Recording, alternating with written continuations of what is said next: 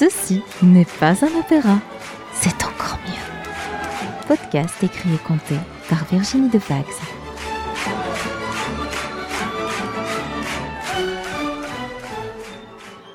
Bonjour à tous, j'espère que vous allez bien, que vous appréciez ce podcast, peut-être que vous apprenez des choses ou que vous redécouvrez des choses. Et donc, après avoir dégrossi le sujet pour différencier une opérette d'un opéra et d'une comédie musicale, sachez qu'il y a aussi différents types d'opérettes, les opérettes françaises, viennoises et allemandes notamment chacune avec ses propres caractéristiques distinctives. On va parler aujourd'hui de l'opérette française et de son évolution au fil de l'histoire. Alors, les opérettes françaises, elles sont souvent considérées comme plus légères et plus amusantes que les opérettes allemandes ou viennoises, et elles sont souvent caractérisées par leur musique entraînante, leurs paroles humoristiques et leur histoire romantique. Les opérettes françaises, elles sont souvent considérées comme les plus légères et les plus amusantes de toutes les opérettes. Voici d'ailleurs pour commencer un extrait de La Route fleurie, Vacances avec Grégory Benchenafi au Festival d'opérette de Nice en 2017.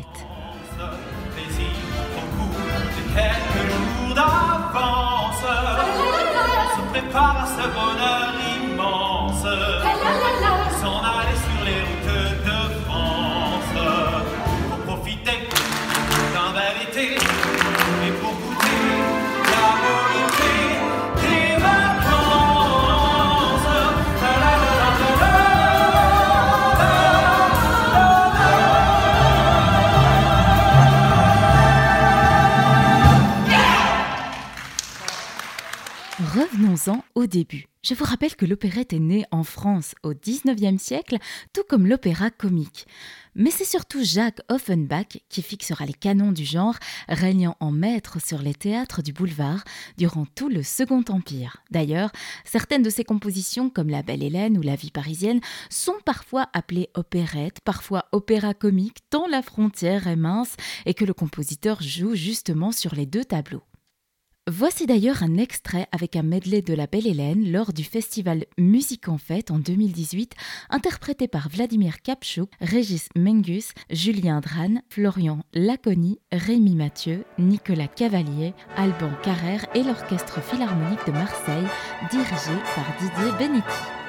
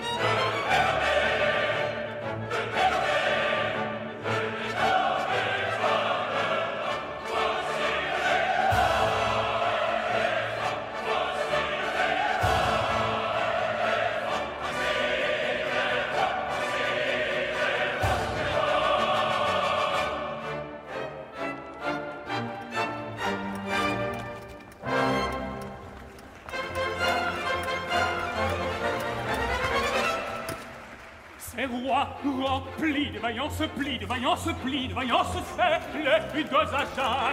Les deux achats. Et talent, ta végétance, ta végétance, ta végétance, leur double thorax.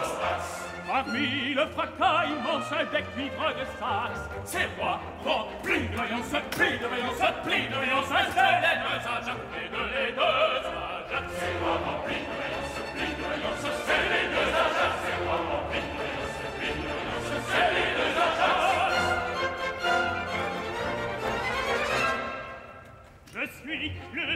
Pugno cassine, pugno cassine, pugno cassine, le oh, mio bidon. Le mio bidon. Je suis le pou de la reine, pou de la reine, pou de la reine, le roi Ménélas. Me fera-t-elle de la peine N'anticipons pas. Je suis l'époux de la reine, pou de la reine, pou de la reine, le roi Ménélas, Ménémélas. Je suis l'époux de la reine, pou de la reine, le roi Ménélas.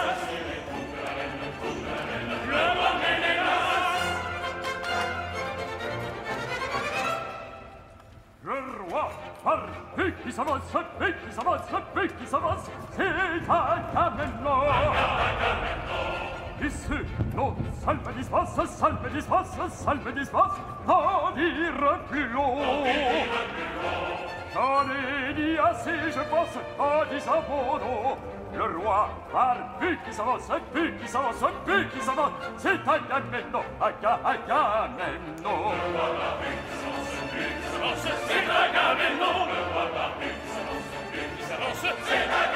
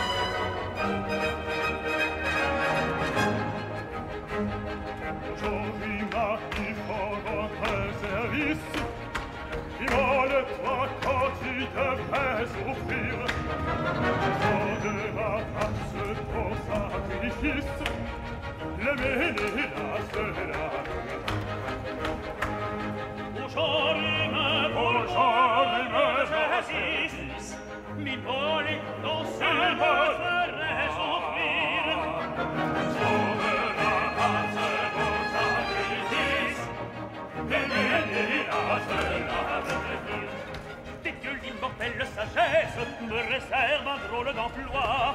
S'il en faut un à la déesse, pourquoi faut-il que ce soit moi Son mari devrait lui suffire. Les blasphèmes dans son délire, les blasphèmes dans son délire,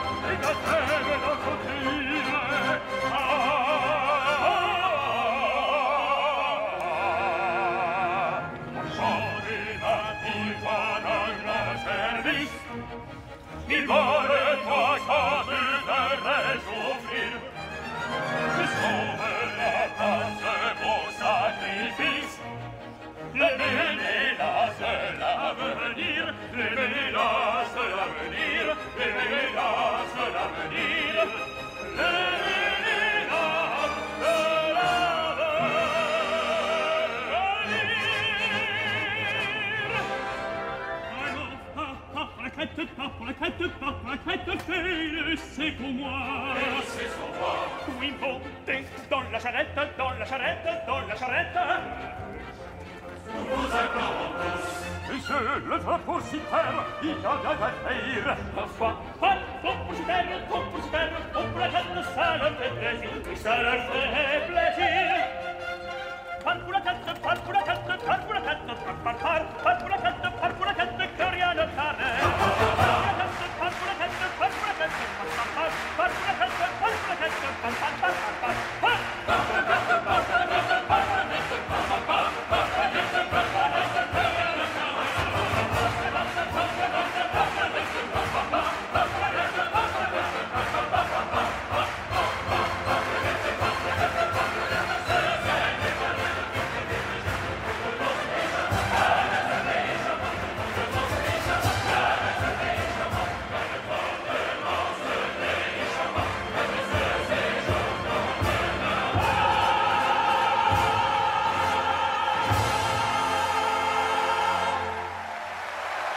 Compositeurs ne tarderont pas à se joindre à la fête.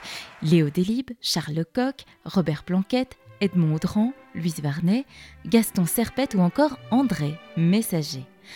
L'opérette va alors de la parodie d'opéra à la charmante bluette, en passant par la satire parfois féroce, le tout dans un esprit typiquement français.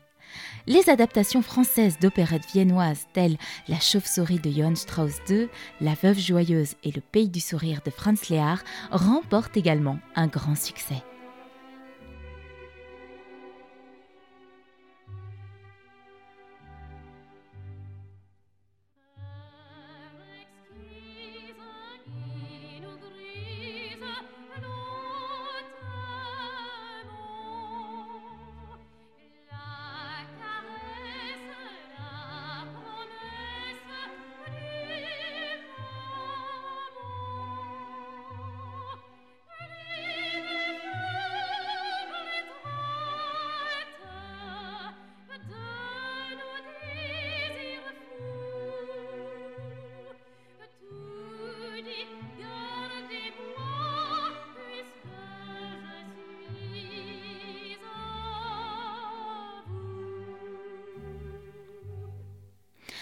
Durant la Grande Guerre, on assiste seulement à quelques reprises et à de rares créations, la plupart à caractère patriotique, comme La cocarde de Mimi Pinson de Gustave Goublier. Mais avec l'armistice, le genre renaît de ses cendres.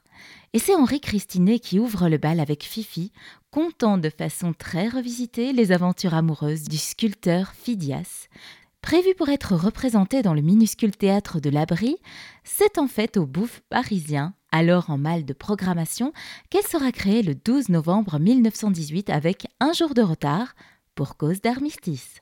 Son succès est immédiat et elle ouvre la voie à une nouvelle forme, l'opérette légère pour ne pas dire leste. Voici un extrait assez parlant de Fifi avec Les Petits Païens chanté par Bourville blanches rondeurs au contour délicieux. Les païens sont un régal pour les yeux. Ils ont tous, malgré leur forme régulière, leur physionomie particulière. Les uns lèvent la tête sans se gêner. Y en a qui vous regardent l'air étonné, d'autres pudiquement baissent le nez. Qu'ils soient monticules ou promontoires des pommes, des oranges ou des poires. Les jolis petits païens, c'est toute la femme. Mais oui, madame, je le soutiens. Ah, quel désir, quand nos yeux les devinent. Ah, quel plaisir, quand nos doigts les lutinent. Ils font bientôt sous notre étreinte des bons et même des pointes quand on les a dans la main. oui, madame, c'est toute la fameuse qu'on tient. Ensuite, l'opérette féerie apparaît dans les années 1930. L'opérette à grand spectacle. Les opérettes marseillaises sont aussi très appréciées entre 1930 et 1945. Après la Libération, l'opérette légère, de plus en plus souvent dénommée comédie musicale, continue avec succès dans les petits établissements, tandis que l'opérette à grand spectacle triomphe toujours à Mogador avec le couple vedette Marcel Merquez et Paulette Merval, et au Châtelet avec un nouveau compositeur, Francis Lopez, qui aura la chance de trouver comme interprète la perle rare en la personne d'un jeune ténor qui deviendra un véritable phénomène déchaînant les foules, Luis Mariano. À l'image des comédies musicales françaises qui tendent davantage vers la variété, ce sera aussi le cas des opérettes françaises qui verront leur popularité s'accroître avec les œuvres de Francis Lopez et le grand ténor Luis Mariano. Voici des extraits de Luis Mariano avec Mexico, La Belle de Cadix et L'amour est un bouquet de violettes. On a chanté la parisienne, leur petit nez et leur chapeau on a chanté les madrilènes qui vont aux arènes pour le torero. On prétend que les norvégiennes, filles du Nord, ont le sang chaud. Et bien que les américaines soient les souveraines du monde nouveau, on oublie tout. Dans le soleil de Mexico, on devient fou. Au son des rythmes tropicaux. Le seul désir qui vous entraîne, dès qu'on a quitté le bateau, c'est de goûter une semaine l'aventure mexicaine au soleil de Mexico. Mexico, Mexico.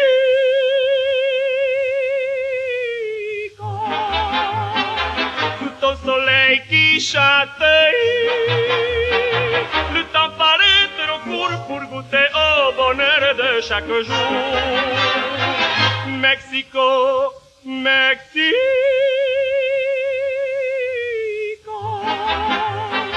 Tes femmes sont arrêtées et tu seras toujours le paradis des cœurs et de l'amour.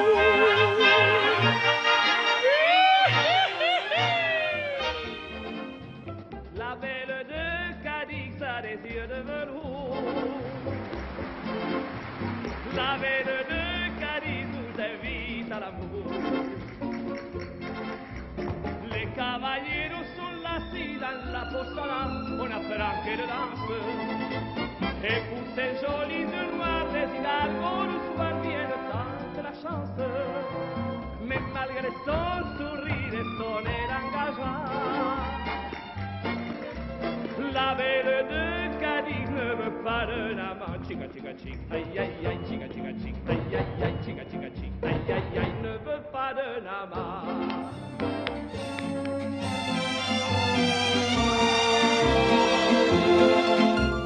L'amour est un bouquet de violettes.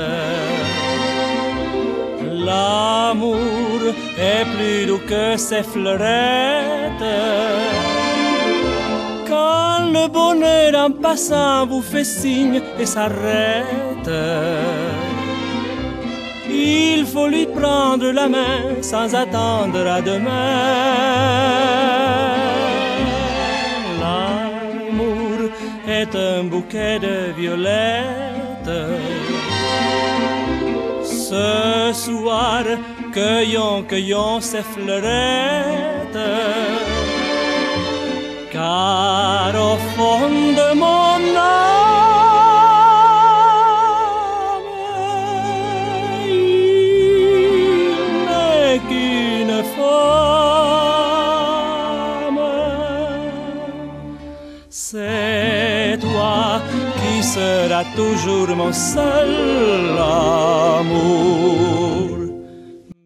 Et après ces merveilleuses années, eh bien, on assiste au déclin de l'opérette. Mais comment l'expliquer? Eh bien, tout d'abord, en 1966, la situation financière du Châtelet oblige à des restrictions budgétaires. En 1979, la mairie de Paris, propriétaire, reprend la concession du lieu et après d'importants travaux rouvre la salle sous le nom de Théâtre musical de Paris, plus spécialement tourné désormais vers l'opéra et le ballet. Il faut attendre la nomination de Jean-Luc Choplin en 2005 pour que l'opérette et la comédie musicale refassent véritablement un retour en force. Mogador, après le décès d'Henri Varna en 1969, arrive de son côté à se maintenir encore durant 5 ou 6 ans, puis sa programmation se diversifie sous des directions diverses et avec plus ou moins de succès jusqu'à son rachat en 2005 par la société Stage Entertainment qui prend le pari de remettre au goût du jour la comédie musicale américaine grâce au succès éprouvé de Cabaret aux Folies Bergères et du Roi Lion. Quant à la gaieté lyrique, elle ferme en 1963 pour cause de déficit. Elle nécessite d'importants travaux que la ville de Paris n'est pas disposée à financer et reste à l'abandon. Elle ouvre épisodiquement à partir de 1967 et son immense plateau est muré pour servir à partir de 1974 à Sylvia Montfort pour y installer son premier carré. Au vu des risques d'incendie, six pompiers sont de service les premiers soirs de représentation. L'installation d'un plancher condamne le hall et l'escalier de marbre. Jacques Chirac, maire de Paris, débloque des fonds pour réaliser les travaux tant attendus en 1977. Ils n'auront jamais lieu le site est laissé à l'abandon. Au début des années 1980, le dôme magistral de la salle menace de s'effondrer et une portion de la grande salle est bétonnée, faute de mieux. En 1984, le théâtre est classé à l'inventaire des monuments historiques. En 1989, le théâtre transformé en parc d'attractions est inauguré sous le nom de Planète Magique selon le projet de Jean Chalopin qui fermera à peine après sept mois d'exercice. La façade, le foyer de l'impératrice Eugénie et le hall d'entrée sont rénovés. Par contre, la grande salle à l'italienne est détruite. Les trois grands théâtres d'opérette de la capitale disparus, seuls quelques petits théâtres continueront pour quelque temps encore de présenter des productions modestes, parfois contestables. Une catastrophe pour les opérettes à grand spectacle nécessitant une infrastructure conséquente pour les nombreux artistes, les décors et les costumes. Fort de sa notoriété passée, Francis Lopez terminera sa carrière en réalisant, dans des salles de moins en moins prévues à cet usage, des ouvrages montés à l'économie et qui n'ont plus grand-chose à voir avec l'opérette, mais qui contribueront néanmoins à finir de discréditer le genre. Quant aux établissements de province qui subissent les mêmes problèmes financiers, leurs budgets ne sont le plus souvent plus à la mesure de leurs ambitions. Monté sans moyens et souvent à la va-vite, n'intéressant plus la nouvelle génération d'auteurs et de compositeurs, l'opérette devient peu à peu dans son ensemble synonyme de ringardise. Je vous propose pour clôturer le chapitre une opérette belge créée en l'an 2000, Deux cœurs à Paris.